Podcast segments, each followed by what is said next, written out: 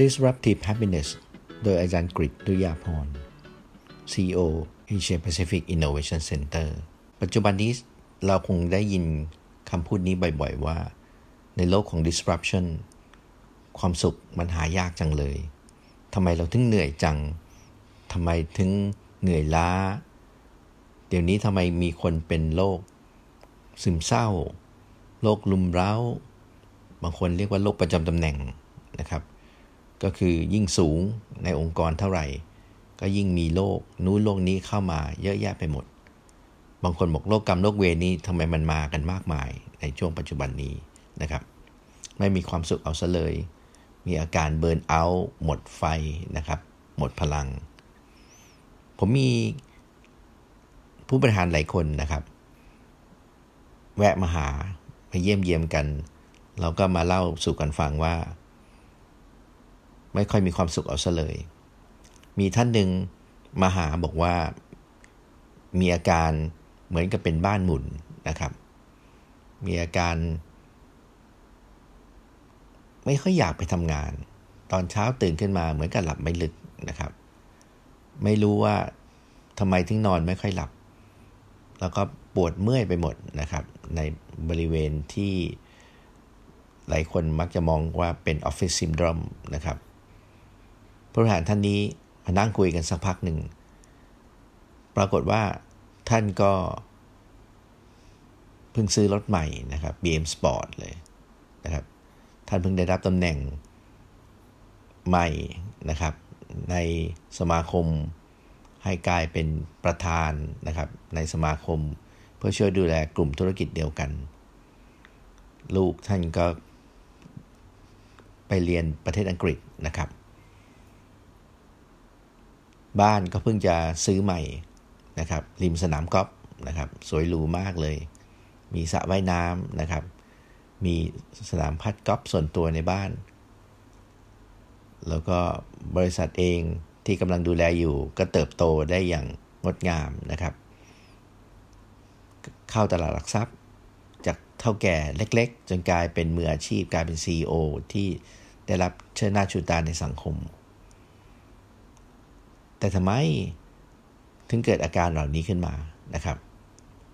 คุยกันไปคุยกันมาก็บอกว่า หลายครั้งเนี่ย ดูเหมือนว่าร่างกายไม่ค่อยแข็งแรงนะครับ ความรู้สึกกระชุ่มกระชวยในชีวิตเริ่มหายไป อารมณ์คุณหัวไม้เหลือเกินนะครับ ใครมาสกิดนิดหนึ่งก็ปี๊ดแตกปี๊ดแตกตลอดเวลา ไม่แน่ใจว่า ความคิดสมัยก่อนที่เคยแล่นนะครับ เคยมีไอเดียปุ้งปิ้งปุ้งปิ้งตลอดเวลาเนี่ยหายไป แล้วก็มีความรู้สึกว่าพลังในชีวิตนะครับ ดูมันค่อยๆขดหายไป อาการง่าย ๆก็คือว่าทุกวันจันทร์ไม่ค่อยอยากตื่นไปทำงานเลย อันนี้เป็นอาการหนึ่งที่เกิดขึ้นและเห็นได้ชัดนะครับว่าไอ้ความสุขเล็กๆ ที่เคยกระชุ่มกระชวยในช่วงที่ เป็นเท่าแก่ใหม่ๆเนี่ยอยากตื่นมาทำงาน อยากตื่นมาลุยนะครับอยากตื่นมาสร้างสิ่งใหม่ ๆ ให้เกิดขึ้น แล้วก็ร่างกายยังฟิตอยู่และแข็งแรงเนี่ยมันหายไปไหนก็ไม่รู้นะครับ อันนี้เป็นเคสหนึ่งที่น่าสนใจนะครับ แล้วก็หลังจากที่เรามีโอกาสคุยกันมากขึ้นนะครับ มีโอกาสให้เป็นที่ปรึกษา มีโอกาสให้เข้าไปดูในองค์กร ก็ปรากฏว่า 90 วันผ่านไปนะครับผู้บริหารท่านนี้กลับกลายเป็นอีกคนหนึ่ง แล้วก็เริ่มมีความรู้สึกว่า เช้าเช้าสามารถที่จะมีเวลากับตัวเองหนึ่งชั่วโมงนะครับ ไปจ็อกกิ้งนะครับ ไปเดินไปวิ่งนะครับ ในรอบๆหมู่บ้านที่มีอยู่ริมสนามกอล์ฟสวยงาม สมัยก่อนไม่เคยไปใช้บริการตรงนี้เลยนะครับ ปัจจุบันตื่นขึ้นมา ยามเช้านะครับ ฟังเสียงนกร้อง สูดอากาศบริสุทธิ์นะครับ มองเห็นพระอาทิตย์ขึ้นยามเช้านะครับริมทะเลสาบที่สวยงาม สมัยก่อนบอกว่าเวลานี้ไม่เคยมี แล้วก็มีความรู้สึกว่าระหว่างทางหนึ่งชั่วโมงที่อยู่กับตัวเองเนี่ยมีเวลามากมายเลยนะครับ ที่จะคิดเกี่ยวกับงาน ในวันนี้ว่าจะทำอะไรดี สะท้อนการเรียนรู้ที่เกิดขึ้นในอดีตนะครับที่ผ่านมา และสามารถจะตั้งเป้าหมาย แล้วก็สามารถที่จะมองเห็นไอเดียในการที่จะทำเป้าหมายให้เป็นความจริงได้ แล้วก็มีความรู้สึกว่า fresh แล้วก็พร้อมที่จะออกไปลุยงาน ซึ่งก่อนหน้านั้น 90 วันเนี่ยไม่เคยรู้สึกสิ่งนี้มาก่อน อันนี้เป็นความเปลี่ยนแปลงที่เกิดขึ้นนะครับ ซึ่งหลายครั้งการเปลี่ยนแปลงเหล่านี้เนี่ยถ้าพูดถึงว่ามันง่ายก็ง่าย มันยากก็ยากนะครับ ถ้าเราไม่สามารถที่จะหยุดหันกลับมามองตัวเอง ว่าปัจจุบันเนี้ยเรามีความแข็งแกร่ง แข็งแรงในร่างกายขนาดไหน สามารถจะต่อสู้กับคลื่นของการเปลี่ยนแปลงได้มากน้อยขนาดไหน หรือเราเองในธุรกิจของเราเนี่ยเราอาจจะต้องเป็นนักรบที่กลายเป็นผู้สร้างการเปลี่ยนแปลงในธุรกิจในวงการของเรานะครับ ไม่ว่าจะเป็นนักรบที่ลุยไปข้างหน้า หรือไม่ว่าจะเป็นนักตั้งรับที่เกิดการเปลี่ยนแปลงรอบๆตัวเราเนี่ยอันแรกสุดก็คือว่า คุณเคยถามตัวเองไหมว่า คุณฟิตขนาดไหน คุณพร้อมขนาดไหนร่างกายคุณ ยอมแพ้ง่ายหรือเปล่า เป็นโรครุมเร้าง่ายไหม หรือว่าร่างกายแข็งแรงสมบูรณ์นะครับ เช้าตื่นขึ้นมาไปวิ่ง ไปออกกำลังหนึ่งชั่วโมง สบายมากเลย ผู้บริหารหลายคนบอกว่าหนึ่งชั่วโมงกับสิบกิโลเนี่ยเป็นเรื่องปกติ ที่หนึ่งชั่วโมงเนี้ยได้ออกกำลังกายในขณะเดียวกันก็ได้ออกกำลังใจได้ออกกำลังความคิดไปในเวลาเดียวกัน คำถามง่ายๆ คือคุณมีหนึ่งชั่วโมงทองนี้มากน้อยขนาดไหน อีกเคสหนึ่งน่าสนใจนะครับ ก็คือเป็นผู้ป่วยที่อยู่ในระยะที่ซึมเศร้าด้วยนะครับ แล้วก็เป็นผู้ป่วยมะเร็ง ก็มีโอกาสจัดโครงการนะครับ เราเรียกว่าเป็น Stronger Than Cancer Program ที่ศูนย์ฝึกอบรมที่ไล่ใจยิ้มนะครับ ก็มีผู้ป่วยมะเร็งกลุ่มหนึ่งนะครับ มาแลกเปลี่ยนคุยกันใช้เวลาประมาณ 90 วันเช่นเดียวกันนะครับ เพื่อกลับมาถามตัวเองว่า เอ๊ะเราเกิดอะไรขึ้นทำไมมะเร็งถึงมาหาเรา หลายคนก็มีความสงสัยว่ามันเป็นเวรกรรมในอดีตเหรอมันเกิดจาก DNA ของพ่อแม่หรือเปล่าที่ทำให้เราต้องตกทอด ด้วยพันธุกรรมเหล่านี้นะครับ หลายท่านมาด้วยอาการที่บอกว่าไม่อยากจะตื่นขึ้นมาเลย เพราะไม่แน่ใจว่าตื่นขึ้นมาแล้วเนี่ยเราจะยังมีร่างกายจิตใจที่แข็งแรงอยู่ไหมนะครับ ไปให้คีโม ก็มีความรู้สึกมันทรมานเหลือเกิน แล้วก็เย็นๆก็มีความรู้สึกว่าเงามันตะคุ่มตะคุ่ม ไม่รู้ว่าพรุ่งนี้จะมีโอกาสตื่นขึ้นมาไหม ฟังแล้วก็ดูเหมือนกับว่าโลกนี้รู้สึกว่าน่าหดหู่เสนิกอะไรนะครับ หลังจากที่เรามีโอกาสแลกเปลี่ยนคุยกัน แล้วก็ช่วยกันเดินทางระยะเวลา 90 วัน ก็ปรากฏว่า ความสุขที่มันหายไปเนี่ยมันเริ่มกลับมาใหม่ เมื่อไหร่ก็ตามที่เราเริ่มมีความทุกข์ก็เหมือนมีเงาตะคุ่มตะคุ่มนะครับ อยู่ในตัวเราทำให้แสงสว่างในตัวเราเนี่ยมันเริ่มหดหายไป หลายท่านในกลุ่มนี้ เริ่มหันกลับมามองมิติเล็ก ๆนะครับ ว่าเอ๊ะต่อมพลังหรือต่อมความสุขในตัวเขาเนี่ยมันหายไปไหน และสิ่งสำคัญอีกอย่างหนึ่งก็คือว่า ปัจจุบันนี้ทุกลมหายใจที่หายใจเนี่ย เราไม่เคยหยุดเฝ้ามองตัวเองเลยว่า เรากำลัง หายใจสั้นด้วยความเครียด หรือหายใจแบบผ่อนคลายด้วยความสุข แม้แต่ลมหายใจเราก็ไม่มีโอกาสที่จะเฝ้ามองดูมันนะครับ หลังจากที่ทีมนี้เริ่มมีโอกาสพัฒนา เริ่มมีโอกาสใช้ 8 เสาหลักหรือ 8 DNA ในการมาชุบชีวิต หรือเราที่เราเรียกว่า rebirth ตัวเองใหม่นะครับ เริ่มกลับมาตั้งเป้าหมายในชีวิต ที่มีพลังมีเราเรียกว่าเป็นเสมือนเซ็กซี่โกนะครับ เป็นเป้าหมายที่มีความเย้ายวน ที่อยากจะมี มิติในการดำรงชีวิตอยู่นะครับ ด้วยความหมาย ด้วยพลังขับเคลื่อนที่ทุกวันตื่นขึ้นมาเนี่ยเราจะมีความรู้สึกว่าอยากลุกมาจากเตียง เพราะชีวิตนั้นมันมีความหมายซะนี่อะไร มีความรู้สึกถึง ความมั่นคง มีความรู้สึกถึงความมั่นใจ มีความรู้สึกถึงความกล้าในการที่จะออกไป สร้างสิ่งดีๆ ให้กับตัวเองและคนที่อยู่รอบข้าง เป็นเหมือนแสงสว่างนะครับให้กับตัวเอง แล้วก็เป็นแสงสว่าง ให้กับคนที่อยู่รอบข้างที่ดูเหมือนว่าเขามืดมัวในชีวิต พอทีมนี้เริ่มตั้งเป้าหมายที่ มีพลังและมีความสุข มีความหมายในการเดินทางหลายอย่างในชีวิตเริ่มเปลี่ยนไปครับ เราก็เลยช่วยเขาหันกลับมามอง ว่า เอ๊ะ ตอนนี้การที่จะสร้างสิ่งเหล่านี้ให้มันเกิดขึ้นเนี่ย คุณใช้ชีวิตใช้ไลฟ์สไตล์แบบไหน คุณดึงเอาความสามารถที่คุณโดดเด่น เป็นพรสวรรค์ และมีความสุข ออกมาใช้มากน้อยขนาดไหนนะครับ มื่อเรามีเป้าหมายมีวิชั่นแล้วเนี่ยสิ่งสำคัญอีกอย่างหนึ่งก็คือว่า คุณสามารถจะยืนอยู่บนการเปลี่ยนแปลงที่คุณสร้างขึ้นมาเองยังมีความสุขหรือเปล่า บางครั้งการเปลี่ยนแปลงเนี่ยมันมี 2 ด้านเสมอนะครับ ด้านหนึ่งคือการเปลี่ยนแปลงในเชิงบวก และด้านหนึ่งคือการเปลี่ยนแปลงในเชิงลบ ที่เรามีความเครียดตลอดเวลาในการสร้างสิ่งใหม่ ๆ ขึ้นมา กลุ่มนี้ที่เป็นคนไข้มะเร็งเนี่ย ก็หยุดกลับมาถามตัวเองเหมือนกันว่า เราใช้ต่อมสุขใจในการนำทางหรือเปล่า หรือเราใช้ต่อมเครียดในการเดินทาง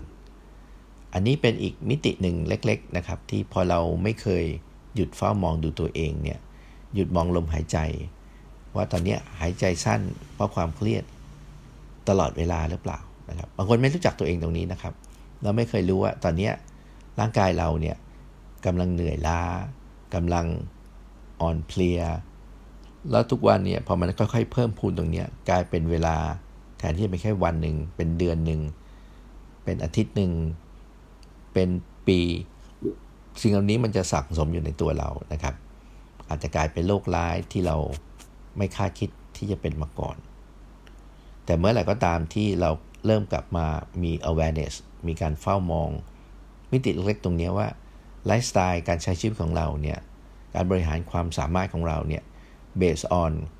อารมณ์บวกที่เป็นความสุข หลายครั้ง บางครั้งเราอาจจะต้องการกระจกมาส่องเรานะครับว่าเรากำลังมีความสุขในการเดินทางไปหาเป้าหมายที่เรา ตั้งไว้อย่างมีความหมายหรือเปล่านะครับ อันนี้เป็น DNA ที่ 2 ที่สำคัญเลยก็คือ การบริหาร ความสุข การบริหารความสามารถ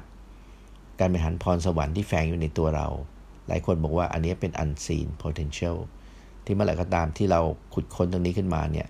มันจะกลายเป็นแสงสว่าง ที่เจอจรัดและมีประกายในการเดินทาง ในการ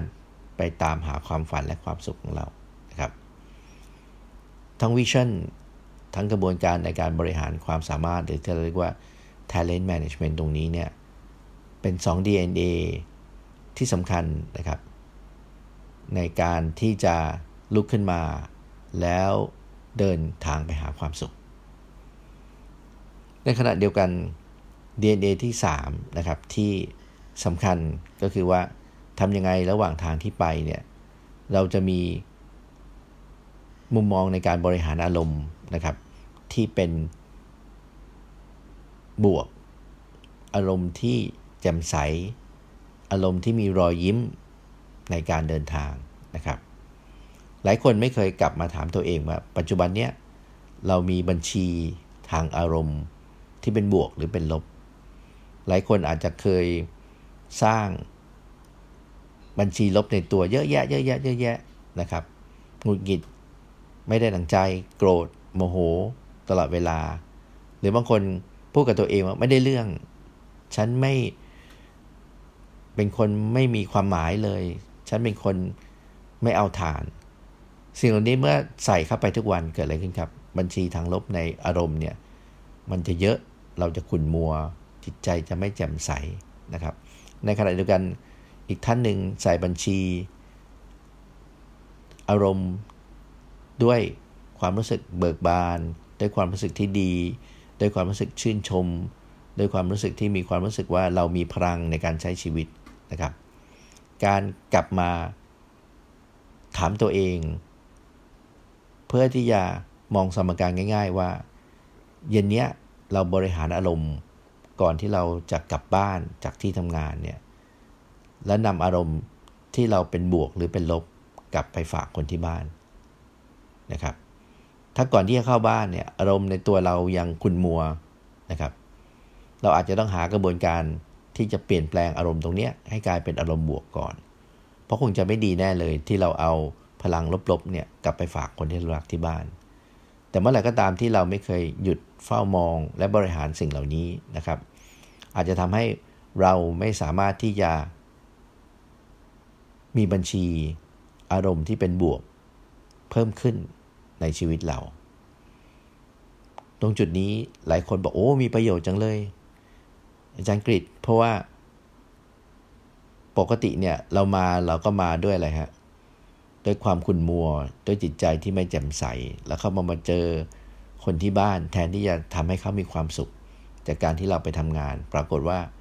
เราพ่นไฟใส่เขาโดยที่เราไม่รู้ตัว การบริหารอารมณ์เป็น DNA ที่ 3 ที่สำคัญนะครับ ถ้าเรามีเป้าหมายที่ดี ถ้าเรามี มุมมองในการเดินทางในการเปลี่ยนแปลงที่เป็นแสงสว่าง ถ้าเรามีอารมณ์บวกด้วยเกิดอะไรขึ้นครับ เราจะมีความแจ่มใส เราจะมีหัวใจที่เบิกบานในการเดินทางนะครับและจะเป็นคนที่ยิ้มแย้มแจ่มใส มีสมาย มีรอยยิ้มในหัวใจอยู่ตลอดเวลา อันนี้เป็นส่วนสำคัญนะครับในการที่จะทำให้เรามีความสุข ในโลกของการเปลี่ยนแปลงตรงนี้นะครับ ในความการบริหารอารมณ์ตรงนี้มันมีอีกมิติหนึ่งนะครับ ที่สำคัญก็คือว่า เป็น DNA ที่ 4 ที่เข้ามาเกี่ยวข้อง ก็คือ DNA ที่พูดถึงคำว่า optimum stress นะครับ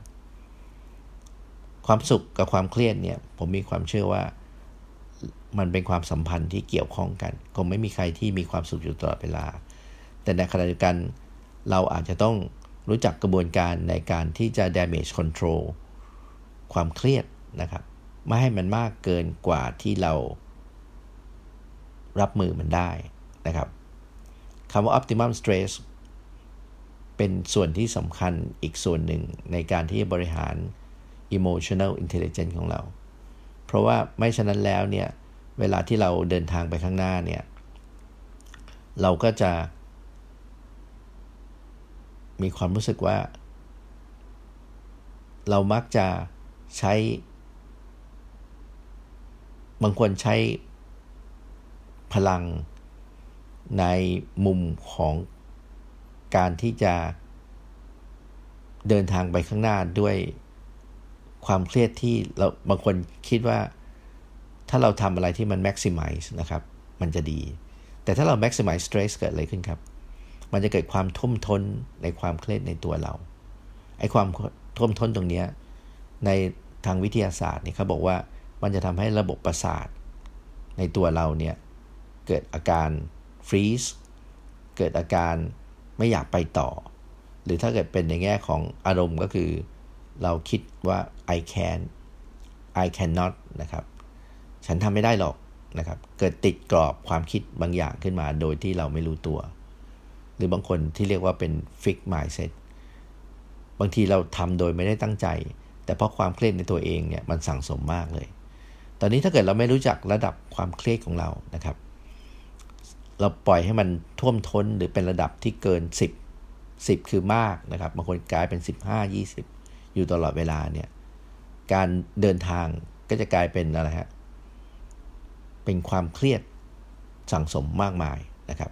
แล้วตรงนี้เป็นบ่อกเกิดของการให้เกิดโรคต่างๆ ในร่างกายมากมายมหาศาล แต่ถ้าเราหันกลับมามองว่าแทนที่เราจะแม็กซิมัมตลอดเวลาเนี่ย อยากเร่งรีบ อยากด่วนมรณะนะครับ กลับมาในคำว่า optimum ก็คือว่าทำในจุดที่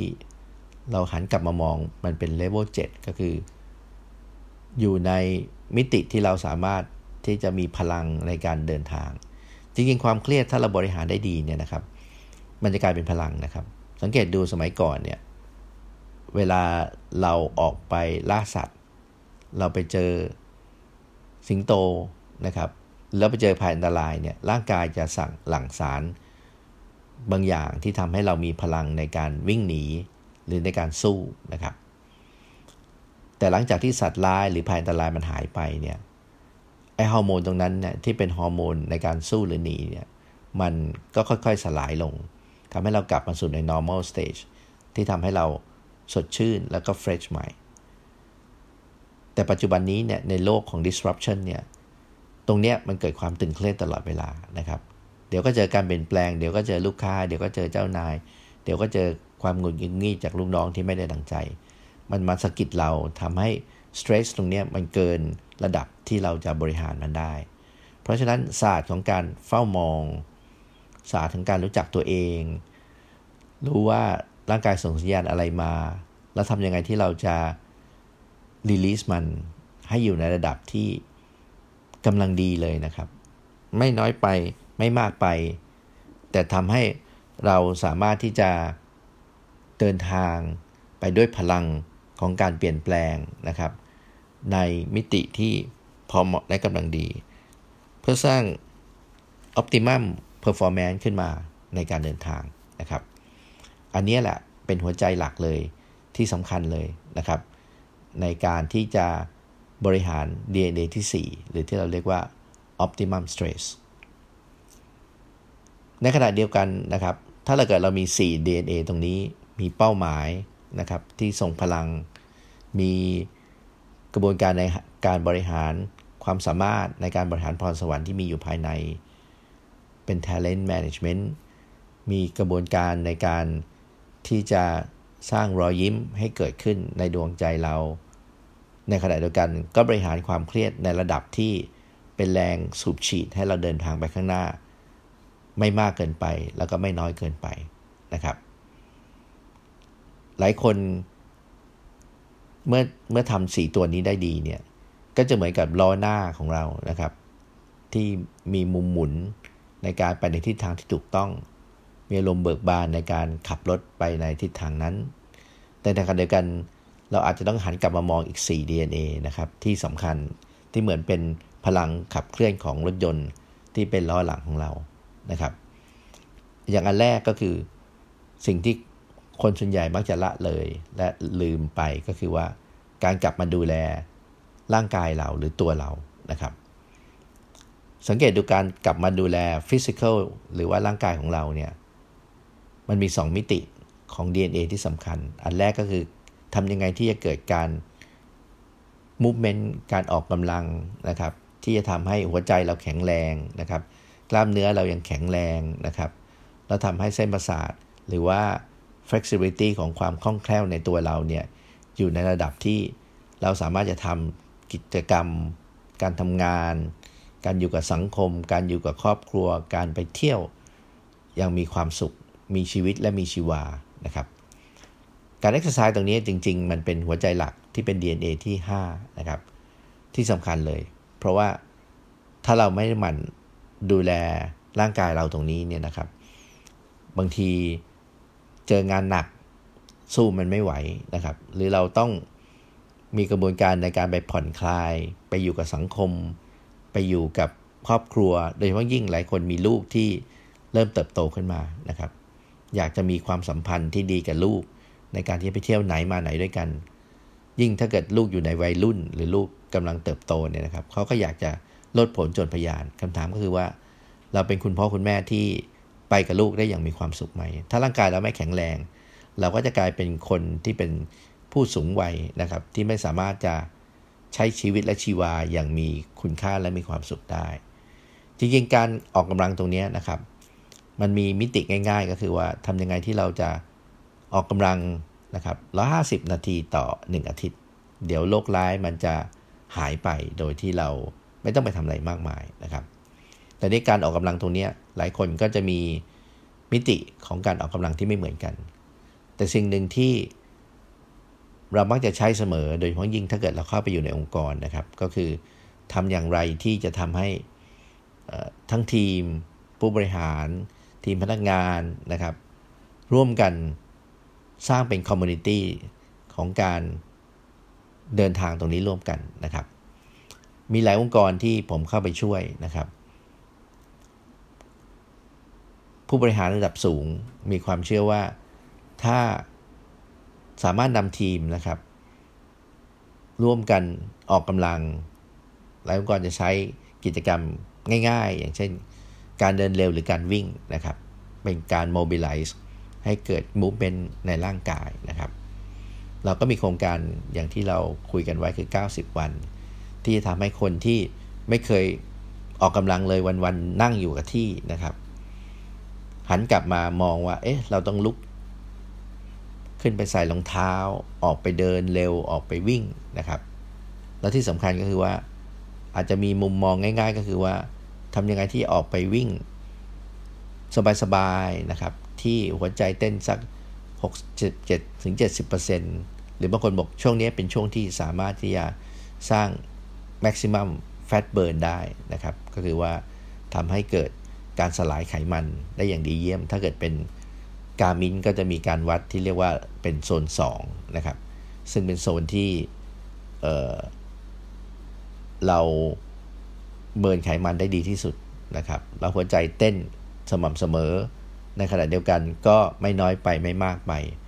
แต่ทำให้เรามีความแข็งแรงในแง่ของระบบ cardio หรือว่ากระบวนการในการสูบฉีดเลือดในตัวเรานะครับ แค่นี้ก็ทำให้ ทุกๆวันเนี่ยถ้าว่าใน 5 วันใน 1 อาทิตย์ เรามีเวลา 30 นาทีในการออกกำลังตรงนี้นะครับ บางคนบอกว่าก่อนออกกำลังเราก็มา stretching ซะก่อนนะครับ ก็คือยืดเหยียดให้กล้ามเนื้อมันคลายตัวนะครับ ก่อนที่ออกกำลังเสร็จแล้ว ตอนสุดท้ายอีกสัก หลังจากที่ออกกำลังไปแล้วนะครับ ก็มาคูลดาวนะครับ ใช้เวลาเบ็ดเสร็จเนี่ยประมาณชั่วโมงหนึ่งต่อวันนะครับ มันจะทำให้ร่างกายเราสดชื่นกระปรี้กระเป๋า ในขณะเดียวกันบางคนใช้กระบวนการในการบริหารเวลาใส่เข้าไปในการเอ็กซ์ไซส์ก็สามารถที่จะระหว่างทางนั้นเนี่ยกลับมาสะท้อนกลับมาดูปัญหาที่เกิดขึ้น หรือถ้าเกิดเราเอ็กซ์ไซส์เป็นนะครับ ในช่วงของ time zone ที่เหมาะสมเนี่ยมันอาจจะกลายเป็น white zone หลายคนผู้บริหารเจอ white zone ตรงนี้ก็คือ เวลาทองที่มันเกิด สารแห่งความสุขมันหลั่งออกมาทำให้เราเกิดเรามีไอเดียมีความคิดปุ้งปิ้งปุ้งปิ้งหลายคนติดวิ่งก็เพราะเหตุนี้แหละครับว่ามันเป็น moment ของความสุขที่เกิดขึ้นนะครับ แล้วบางสิ่งบางอย่างบอกว่าเวลานี้ของผมเนี่ยตีห้าถึงหกโมงเช้าเนี่ยเป็นเวลาทองที่ผมให้เวลากับตัวเองเอ็กซ์ไซส์จิตใจก็ผ่องแผ้วนะครับ ร่างกายก็แข็งแรง บางคนบอกว่าในช่วงเวลาตรงนี้เนี่ยเป็นเวลาทองที่ ไม่อยากให้ใครเอาไปจากเราเลยนะครับ อันนี้เป็น moment ที่สำคัญ เมื่อไหร่ก็ตามที่เราสามารถจะควบคู่ในแง่ของร่างกายที่แข็งแรง ทำให้จิตใจผ่องใส แล้วก็มีปัญญาที่ที่ว่องไวในการคิดหาไอเดียใหม่ ๆ จะกลายเป็นเวลาทองของชีวิตนะครับ อันนี้เป็นเวลาสำคัญในการที่เราจะ exercise ทั้ง 3 มิติเลยเข้ากับชีวิตของเรา นั่นคือ DNA ที่ 5 นะครับ ส่วน DNA ที่6เนี่ยซึ่งหลายคนมักจะมองข้ามเหมือนกันก็คือ การที่เราจะมีสารอาหารดีๆ ที่เข้าไปอยู่ในร่างกายของเรานะครับ การสร้างพลังงานในการเดินทาง ในการสร้างความสุขเนี่ยถ้าแหล่งพลังงานเราไม่ไม่ดีนะครับ ร่างกายเราก็จะขับเคลื่อนได้ยากนะครับ ไม่มีพลังวังชา มีผู้บริหารหลายคนเคยมาคุยกับผมบอกว่า ถ้าบริหารตรงนี้ได้ดีเนี่ยเราจะมีพลัง ทั้งวันเลยนะครับหรือบางคนสังเกตดูว่าผู้บริหารบางคนทำไมเข้าประชุมแล้วประชุมอีกไม่เหนื่อยออกมาแล้วจะมายังแจ่มใส ก็คือกลับมาให้พลังงานที่ถูกต้อง ในเวลาที่ถูกต้องกับอะไรฮะกับร่างกายของเรานะครับฟิสิกอลก็เหมือนกับรถนะครับ ต้องการน้ำมันที่จะมีออกเทนสูงๆนะครับน้ำมันดีๆ ที่ใส่เข้าไป เราอาจจะต้องหันกลับมามองดู กระบวนการในการใส่สารอาหารเข้าไปในร่างกายของเราว่าไอ้นิวทริชั่นต่างๆ ที่เข้าไปเนี่ยมันเป็นอาหารที่ถูกต้องไหมกับการที่เราจะบริโภคให้เกิดเป็นพลังงานขึ้นมานะครับ สิ่งเหล่านี้เป็นสิ่งที่สำคัญในการที่จะสร้างให้เกิด พลังงานในการเดินทางของชีวิตของเรานะครับ สังเกตดูว่าบางคน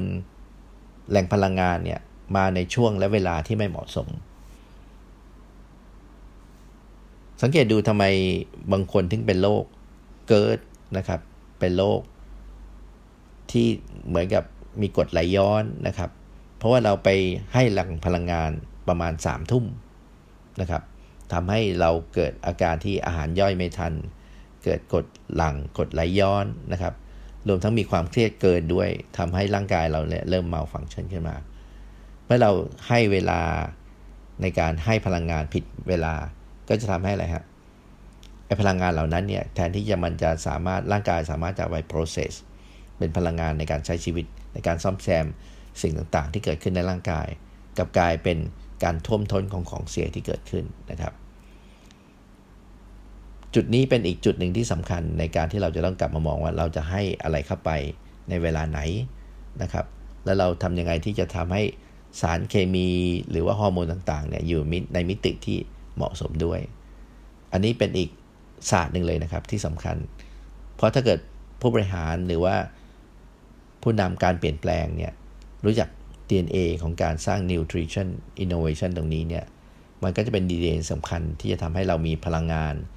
ที่ครบเครื่องในการเดินทางไปข้างหน้านะครับ อันนี้เป็นอันที่ 5 ก็คือการออกกำลังอันที่ 6 คือการทานอาหารที่ถูกต้องถูกเวลานะครับ ส่วนอีก 2 อันสุดท้ายเนี่ยเป็นส่วนที่สำคัญแหละมันเหมือนกับเป็นส่วนเสริม นอกจากตัวเราแล้วเนี่ยทำยังไงที่เราจะมี spiritual intelligence หรือ social intelligence นะครับ ที่จะไป connect นะครับ กับคนที่อยู่รอบข้างเรา อย่างอันแรกที่เป็น DNA ที่สำคัญนะครับ ของการสร้าง spiritual intelligence ตรงนี้ก็คือ เราเรียกว่าเป็น creative oneness ก็คือทำยังไงที่เราสามารถที่จะเป็นหนึ่งเดียว แล้วสร้างสรรค์ให้เกิดสิ่งใหม่ ๆ สิ่งดีๆ ร่วมกันกับคนที่อยู่รอบข้างเรานะครับ สังเกตดูว่าบางคนเนี่ยเก่งในการที่จะไปคนเดียว มีพลังเยอะเลยนะครับ เป็นผู้นำที่ให้ทำอะไรทำได้ แต่ถ้าเกิดไปรวมทีมกับคนอื่นเป็นไงครับ ไม่สามารถจะคอนเน็กไม่สามารถที่จะเข้าใจ ไม่สามารถที่จะประสานพลังกับร่วมกับคนอื่นได้ จริงๆแล้วเนี่ยโลกของเรานะครับ มันมีอินเทลเจนต์อยู่มากมาย คนที่อยู่รอบข้างเรารีสอร์ทที่อยู่รอบข้างเรา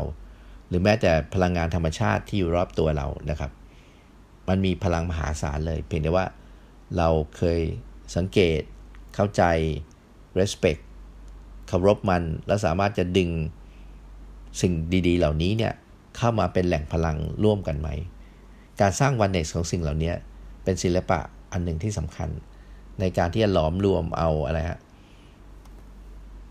ทุกมิติของชีวิตเข้ามาหากันนะครับ หลายครั้งเมื่อเรามี mindset บางอย่างที่บอกว่าเราเก่ง เราก็มักจะดูถูกดูแคลนคนที่อยู่รอบข้าง ธรรมชาติที่อยู่รอบข้างเรา สังเกตดูปัจจุบันทำไม เราถึงต้องกลับมาแคมเปญเรื่องการรักโลก เพราะว่าเรามักจะทำลายโลกโดยที่มนุษย์คิดว่าเราเก่งกว่า planet ในโลกใบนี้นะครับ มีหลายครั้งตอนนี้มีการแคมเปญกันมากมายที่บอกว่าจริงๆ planet มันมี intelligence ของมันนะครับ จริงๆ human ก็มี intelligence ธรรมชาติก็มี intelligence แต่ทำยังไงที่เราสามารถจะดึงเอาพลังเหล่านี้มาเป็นพลังที่เสริมดวงเราเป็นพลังที่อะไรฮะทำให้เรา เดินทางไปข้างหน้าอย่างมีความสุข แล้วก็เหมือนเป็นลมส่งท้ายตัวเราด้วยนะครับ อันนี้เป็นศิลปะการหนึ่งที่สำคัญ ถ้าเราทำตรงนี้ได้เราจะเกิดคำว่า creative ก็คือมีความคิดสร้างสารรค์ในการร้อยเรียงพลังตรงนี้ แล้วก็เป็นหนึ่งเดียวที่จะทำให้เราไปถึงอะไรฮะเป้าหมายที่เราอยากไปด้วยความรวดเร็วนะครับ โดยที่เราไม่ต้องออกแรงเยอะ หรือบางคนเรียกว่าเป็น least resistant part เป็นพาที่อะไรฮะ ออกแรงน้อยที่สุด แต่มัน flow ไปได้อย่างนะฮะคล่องแคล่วว่องไวนะครับ อันนี้มันจะมารวมกับดีในสุดท้ายก็คือคำว่าอาจายทีมแล้วก็ culture นะครับ ตอนนี้ในสังคมปัจจุบันเนี่ย โดยเฉพาะยิ่งในช่วง disruption เนี่ย การหลอมรวมเป็นหนึ่งเดียวเนี่ย ทีมงานของเราอาจจะมีทีมงานที่หลากหลาย ที่มีความเก่ง ความสนุก ความคล่องตัวที่แตกต่างกัน ทำอะไรที่เราจะสร้างวัฒนธรรม หรือค่านิยม หรือ culture ที่หลอมรวมให้เกิดเป็นเหมือนอะไรครับ วงดนตรีที่ไพเราะ แต่สามารถจะเล่นเพลงที่หลากหลายแตกต่าง แล้วก็สามารถที่จะปรับตัวได้ตามสถานการณ์ที่เปลี่ยนแปลงไปในบริบทที่เปลี่ยนแปลงไป ในโลกของ disruption เนี่ยความสุขที่สำคัญอีกอันหนึ่งก็คือว่าทำยังไงที่จะทำให้ social happiness เกิดขึ้นนะครับทำยังไงที่จะทำให้ทีมเราคล่องตัว เรารู้ว่าจะผสมทีมยังไง ผสมทีมเมื่อไหร่ แล้วสร้างเป็นอะไรฮะ culture ที่เชื่อมโยงกันนะครับ ที่เป็น collaboration กัน เป็น culture ที่เป็น borderless ที่เป็นโลกใบนี้เปรียบเสมือนเป็นอะไรฮะทรัพยากรที่เราใช้ร่วมกันได้นะครับ สังเกตดูว่าองค์กรเก่งๆ สามารถที่จะหลอมรวมพลังตรงนี้นะครับ ให้กับไม่ว่าจะเป็นแค่ทีมงานของเราทีมงานที่กว้างขึ้น องค์กรทั้งหมดของเรา หรือแม้แต่องค์กรที่เป็น partner ของเรา หรือแม้แต่ลูกค้าของเราก็สามารถจะดึงหลอมรวมกันเข้ามา ให้กลายเป็น agile team แล้วก็เป็น culture ที่ส่งเสริมให้เกิดการหลอมรวมพลังตรงนี้ขึ้นมานะครับ เพราะนั้น DNA ที่ที่ 7 และที่ 8 เนี่ย ก็เป็น DNA ที่จะทำให้เรารวมเป็น oneness รวมทีมแล้วก็สร้าง culture ให้เกิดเป็น spirit ของ ความเป็นน้ำหนึ่งใจเดียวกันนะครับ เมื่อไหร่ก็ตามที่ผู้นำสามารถจะสร้างมิติตรงนี้ได้เนี่ยเราสามารถที่จะ flow ไปกับการเปลี่ยนแปลงได้อย่างแรกได้อย่างมีความสุขนะครับ ทั้งหมดทั้ง 8 ตัวเนี่ยเมื่อไหร่ก็ตามที่เราทำให้เกิดการ balance ให้เกิดการ flow แล้วก็เคลื่อนที่ไปได้อย่างคล่องตัวร่วมกันเนี่ยมันก็เปรียบเสมือนภาพหนึ่งที่เรากำลังยืนอยู่บนยอดคลื่นของการเปลี่ยนแปลง สมัยก่อนคลื่นนานๆจะมาสักละสักลูกหนึ่งนะครับ พอการเปลี่ยนแปลงผ่านไปนิ่งเราก็จะยืนอยู่บนเซิร์ฟบอร์ดนะครับ ที่นิ่งเป็นเวลานานพอสมควร แต่ปัจจุบันนี้พอเกิด disruptive มากมาย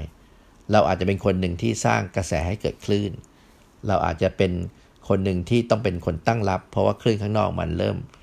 เคลื่อนที่เยอะแยะกลายเป็นสึนามิมาตลอดเวลานะครับ ทำยังไงที่เราจะ balance ตัวเราอย่างมีความสุขบน surfboard อันนี้นะครับ ไม่ว่าจะมี vision ของการไปข้างหน้านะครับ การดึงเอาความสามารถของเรามายืนอยู่บนบอร์ด อย่างคล่องแคล่วว่องไวนะครับ การทำยังไงที่จะสนุกมีอารมณ์ที่เป็นบวกนะครับ มีความสามารถในการดูแล ว่าไอ้ทำยังไงที่เราจะไหวพลิ้วไปกับคลื่นนะครับ แล้วดึงเอาไอ้ tension ตรงนี้ให้กลายเป็นพลังขึ้นมา เป็น optimum stress เป็น optimum performance ในขณะเดียวกันเราก็มีความแข็งแรงที่อยู่บนยอดคลื่น มีพลังจากสารอาหารดีๆที่ทำให้เราอะไรฮะสามารถเล่นคลื่นได้อย่างยอดเยี่ยมและมีความสุข ในขณะเดียวกันถ้าเกิดเรามีทีมที่เข้ามาช่วยเป็นหนึ่งเดียวนะครับ ที่ลากเราไปอยู่บนยอดคลื่นของการเปลี่ยนแปลง บางครั้งนักเล่นคลื่นเก่งๆเนี่ยจะไม่ไปเล่นคลื่นในจุดที่คลื่นมันทับเรานะครับ แต่ต้องมีคนพาเราไปในจุดที่อะไรฮะ คลื่นมันกำลังยกขึ้นมานะครับ แล้วก็มีทีมที่สามารถที่จะช่วยสปอร์ตเรานะครับ ช่วยอิมพรไวส์ร่วมกัน มีความสนุกสนานในการที่จะไปเป็นทีมร่วมกัน แล้วไปยืนอยู่บนยอดคลื่น แล้วใช้แรงของคลื่นเนี่ยถาโถมไปหาเป้าหมายของความสำเร็จที่มีความหมายสำหรับเรา อันนี้เป็นภาพง่ายๆ ในการที่จะมองว่าไอ้คำว่า disruptive happiness เนี่ย มันส่งพลังขนาดไหนนะครับ ถ้าเกิดเราล้อมรวม 8 DNA ตรงนี้เข้ามาร่วมกันได้นะครับ